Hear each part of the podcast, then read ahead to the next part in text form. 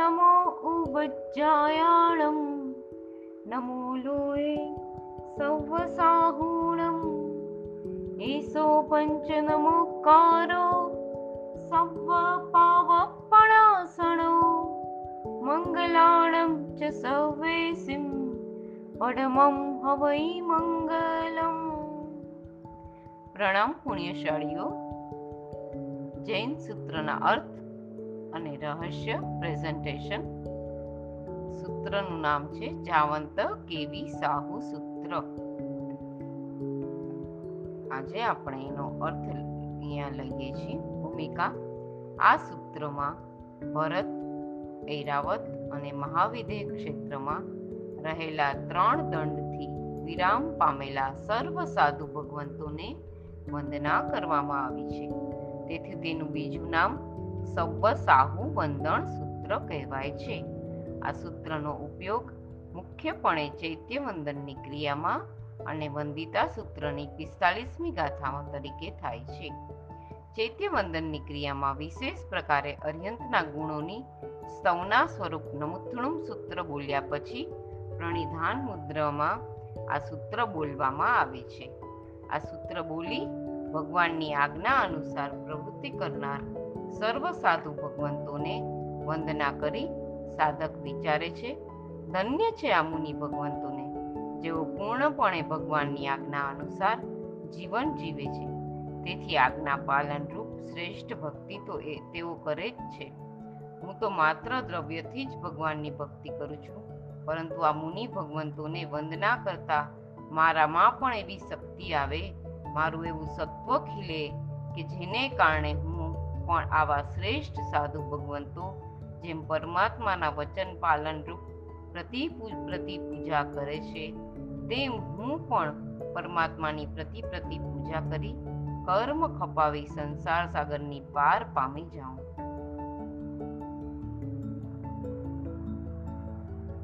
સાધુ ભગવંતો પણ આ સૂત્ર બોલી શ્રેષ્ઠ કોટીના સર્વ સાધુ ભગવંતોને નજર સમક્ષ લાવી તેમના જેવી શ્રેષ્ઠ નિષ્કસાય ભાવની ભક્તિ મારામાં પણ આવે, તે ભાવ સાથે વંદના કરે છે.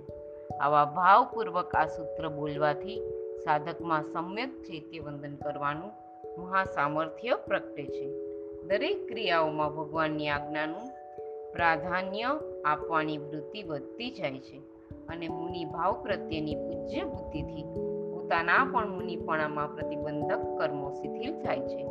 ભક્તિનું તત્કાલ અપેક્ષિત ફળ આ જ છે.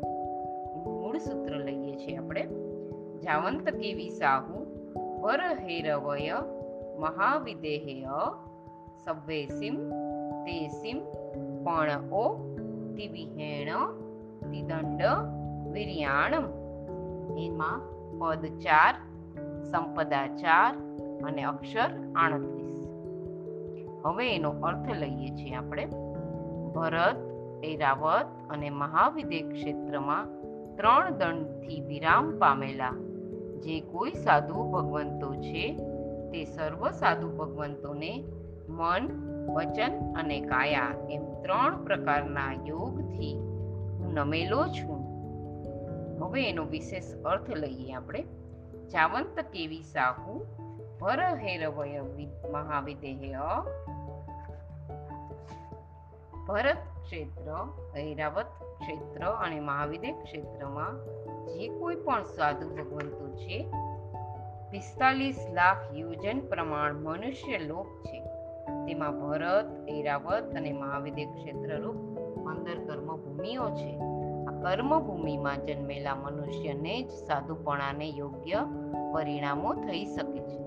કર્મભૂમિ સિવાય અન્ય સ્થળે જન્મેલા માટે આવા પરિણામ શક્ય નથી. તેથી કહે છે, ભરત, ઐરાવત અને મહાવિદેહ ક્ષેત્રમાં જે કોઈ પણ સાધુ ભગવંતો છે, તે પણ અહીં ચ શબ્દ અપી અર્થમાં છે. તેનાથી એ કહેવું છે કે કર્મભૂમિમાં રહેલા સાધુ ભગવંતોને તો વંદના છે જ, પરંતુ દેવે કરેલા સંહરણ આદિથી અકર્મ ભૂમિમાં કોઈ સાધુ ભગવંત લઈ જવાયા હોય કે નંદીશ્વર આદિ તીર્થની યાત્રાથી કોઈ જંગાચરણ, વિદ્યાચરણ આદિ લબ્ધિ સંપન્ન મુનિઓ ગયા હોય, તો તેમને પણ વંદના કરવામાં આવી છે. આ અ અને ચ જે અક્ષરો અલગ આપ્યા છે ને, એ આના માટે છે. સમજાયું? અહીં ચ શબ્દ વધારે આવ્યો છે ને, એની વાત છે. અકર્મ ભૂમિમાં પણ કોઈ સાધુ ભગવાન લઈ જવાયા હોય કે નંદીશ્વર તીર્થની યાત્રાથી કોઈ જંગાચરણ કે વિદ્યાચરણ આદિ લબ્ધિ સંપન્ન મુનિઓ ગયા હોય તો તેમના પણ વંદના કરવામાં આવી છે. આવી બધી વિદ્યાઓ આપણે અહીંયા ભરત ક્ષેત્રમાં આ કાળમાં નથી થતી. પણ મહાવિદ્ય ક્ષેત્રમાં આ બધું છે, હજી પણ છે ત્યાં. આવા પ્રયોગો દ્વારા શાસ્ત્રકાળની સાધુ માત્રને વંદન કરવાની ભાવના વ્યક્ત થાય છે.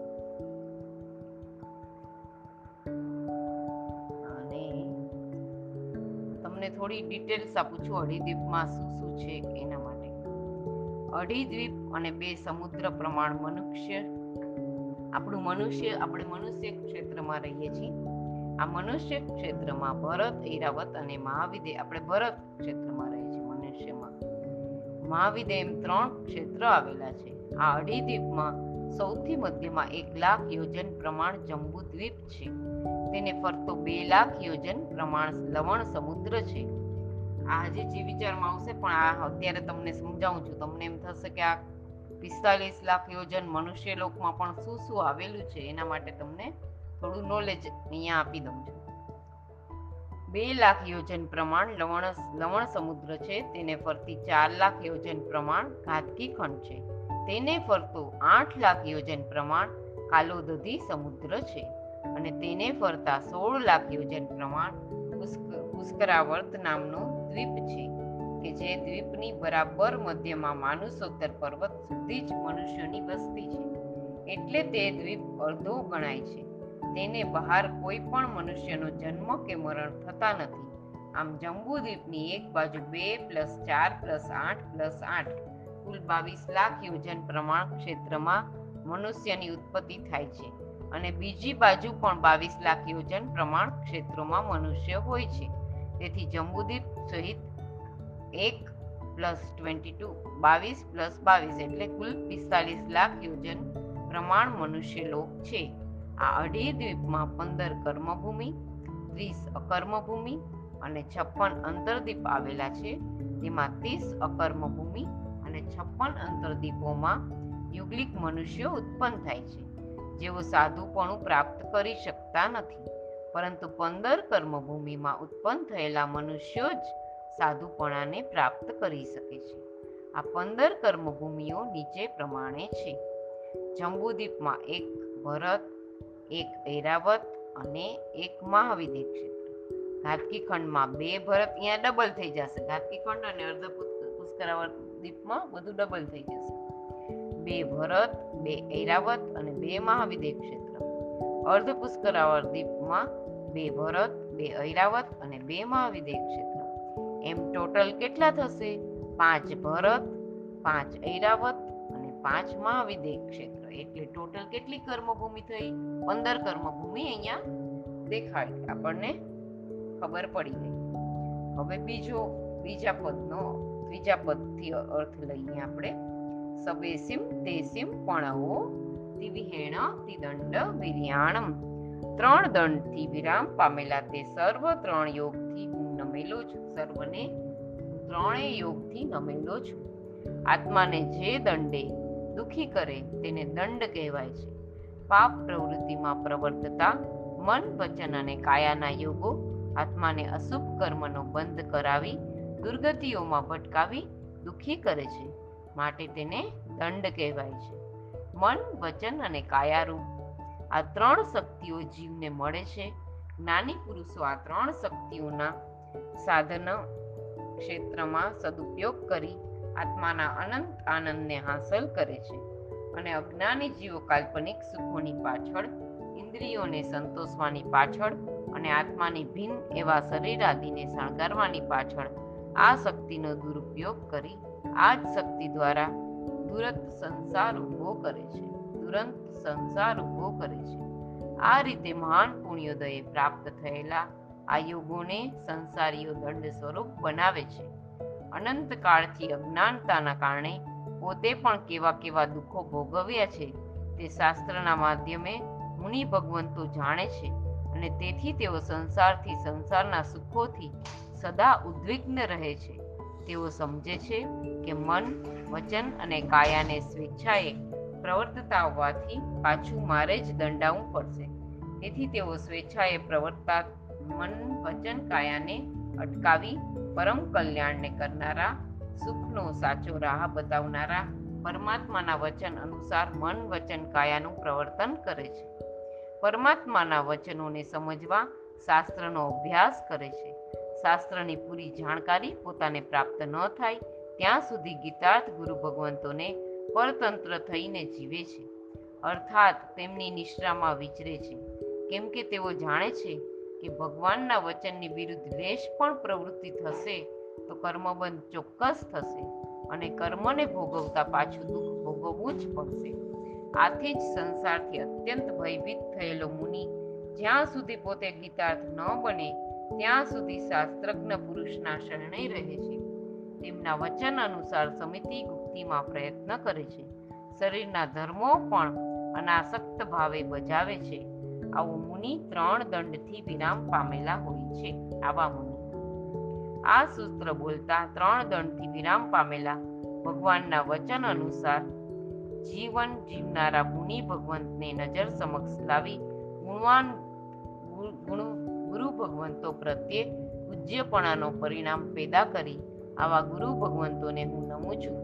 તેવો વચન તેવા વચનો ઉચ્ચારી અને કાયાને નમન યોગ્ય મુદ્રામાં સ્થિર કરી હું આ સાધુ ભગવંતોને નમસ્કાર કરું છું. તેવો ભાવ વ્યક્ત કરવાનો છે. આ રીતે ભાવપૂર્વક મુનિને નમસ્કાર કરવાથી મુનિ પ્રત્યે પૂજ્યતાના પરિણામ વધુ ઉલ્લસિત થાય છે. જેના દ્વારા નમસ્કાર કરનારના સંયમ બાધક કર્મોનો વિનાશ થાય છે. સાધુપણા માટેનું સત્વ ખીલે છે અને તેથી મોક્ષ માર્ગના ગમન વધુ વેગીલું બને છે. હવે એની જિજ્ઞાસા શું છે આપણને આમાં જાણવાનું? અર્યંતની વંદના સ્વરૂપ. ચૈત્ય વંદનમાં સાધુ ભગવંતોને વંદના માટેનું આ સૂત્ર બોલવું યોગ્ય છે? સાધકને અર્યંતની શ્રેષ્ઠ કોટીની વંદના કરવાથી તીવ્ર ભાવના છે.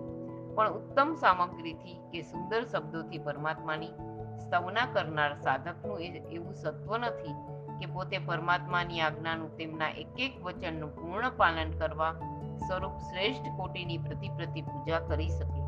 આ પૂજાનું સામર્થ્ય પોતાનામાં આવે એટલા માટે જ ભગવાનની સ્તવના કરતા જે મુનિ ભગવત આવી શ્રેષ્ઠ કોટીની ભગવાનની પૂજા કરી રહ્યા છે. તે મુનિ ભગવંતોને સ્મૃતિ પથમાં લાવી શ્રેષ્ઠ કોટીની પ્રતિ પ્રતિ પૂજાના અભિલાષપૂર્વક તેમના વંદન, વંદના કરે છે. આમ ચૈત્ય વંદનમાં મુનિ ભગવંતોને વંદના કરવી તે પણ યોગ્ય છે. અહીંયા એક આ પ્રતિ પૂજા છે ને, એ તમને હું બતાવું છું એનું શું છે.